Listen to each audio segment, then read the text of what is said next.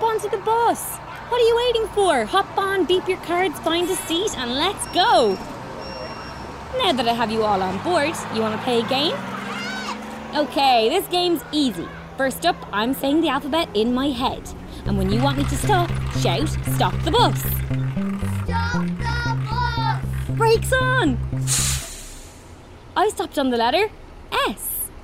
Right, now I'm going to start thinking of lots of different things animals, food, places, jobs, historical figures, and I'm going to let them roll around in my head. Now, the next time you shout out stop the bus, I'm going to have to tell you the thing and come up with a fact that starts with the letter we chose. Ready?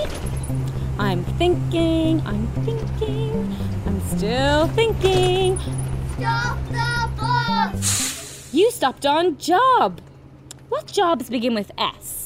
Hmm. Oh, I know. A scientist. Scientists do research, make observations, and figure out how our world works. They ask questions. Hmm. I wonder what's for lunch in the canteen today. I wasn't talking about those sorts of questions. I wonder what would happen if I wore two pairs of underwear today. Not those sort of questions either. Although, I wonder what would happen. No, enough silly talk. Scientists have incredibly important jobs to do in technology, medicine, food, and literally every area of our lives. They do lots of studies and try to understand all kinds of things. They come up with solutions to problems and conduct experiments. Eureka! I've got it! If I mix a cow with a trampoline, I get a milkshake! Well, I guess some experiments are more important on a global scale than others. Kids, let's pick another topic.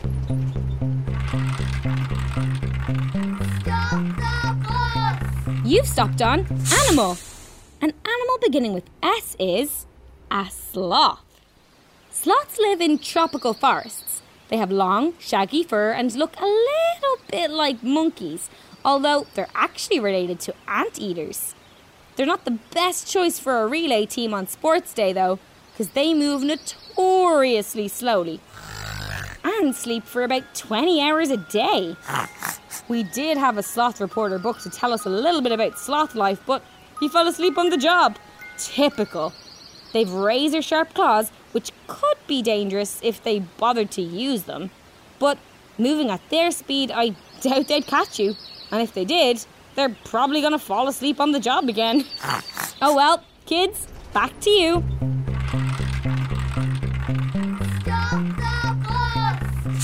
You've landed on food.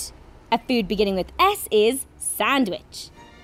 The sandwich got its name from an English nobleman in the 18th century, John Montagu, also known as the fourth Earl of Sandwich.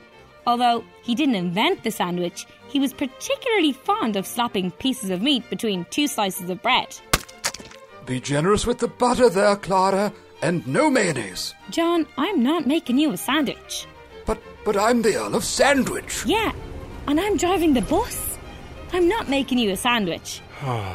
anyway, the story goes that the Earl was so fond of this meal because he could eat it and still enjoy a game of cards. I could gobble it up without getting my hands greasy.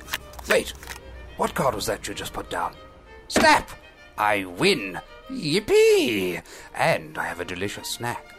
Wait, is that scientist in the corner wearing two pairs of underwear? Other people playing cards with the Earl soon began to ask for the same as sandwich, and so the meal earned its name. Right, kids? Roll it! Stop the bus! You've stopped on place. A place beginning with S is Spain. Around 48 million people live in this southern European country, but about 406 million people around the world speak Spanish. I speak Spanish. Donde está el sandwich? Very good, John. Maybe focus on your game of Snap. Here's a fact that the sloths might like. The Spanish have a tradition of taking a siesta or a nap in the middle of the day during the hottest hours, often after a midday meal. Oh, a sandwich? It's not all about sandwiches, John. Traditional Spanish dishes include tapas, paella, and gazpacho, which is a cold tomato soup. which I don't recommend eating while bouncing around on a bus. So before anyone gets any ideas, let's spin that wheel. Stop the bus! You stopped on historical figure. An historical figure beginning with S is Stephen Hawking.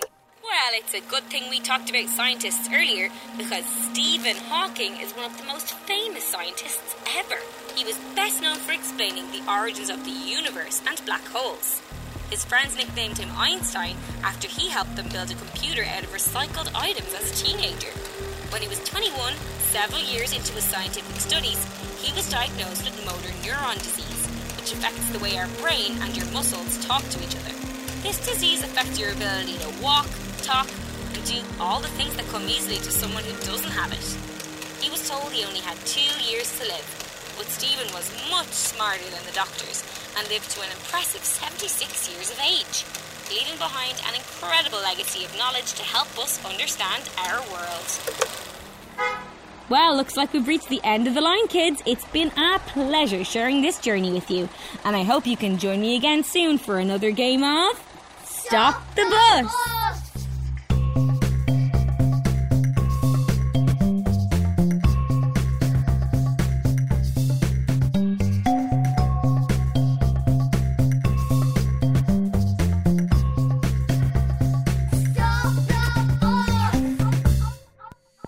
Stop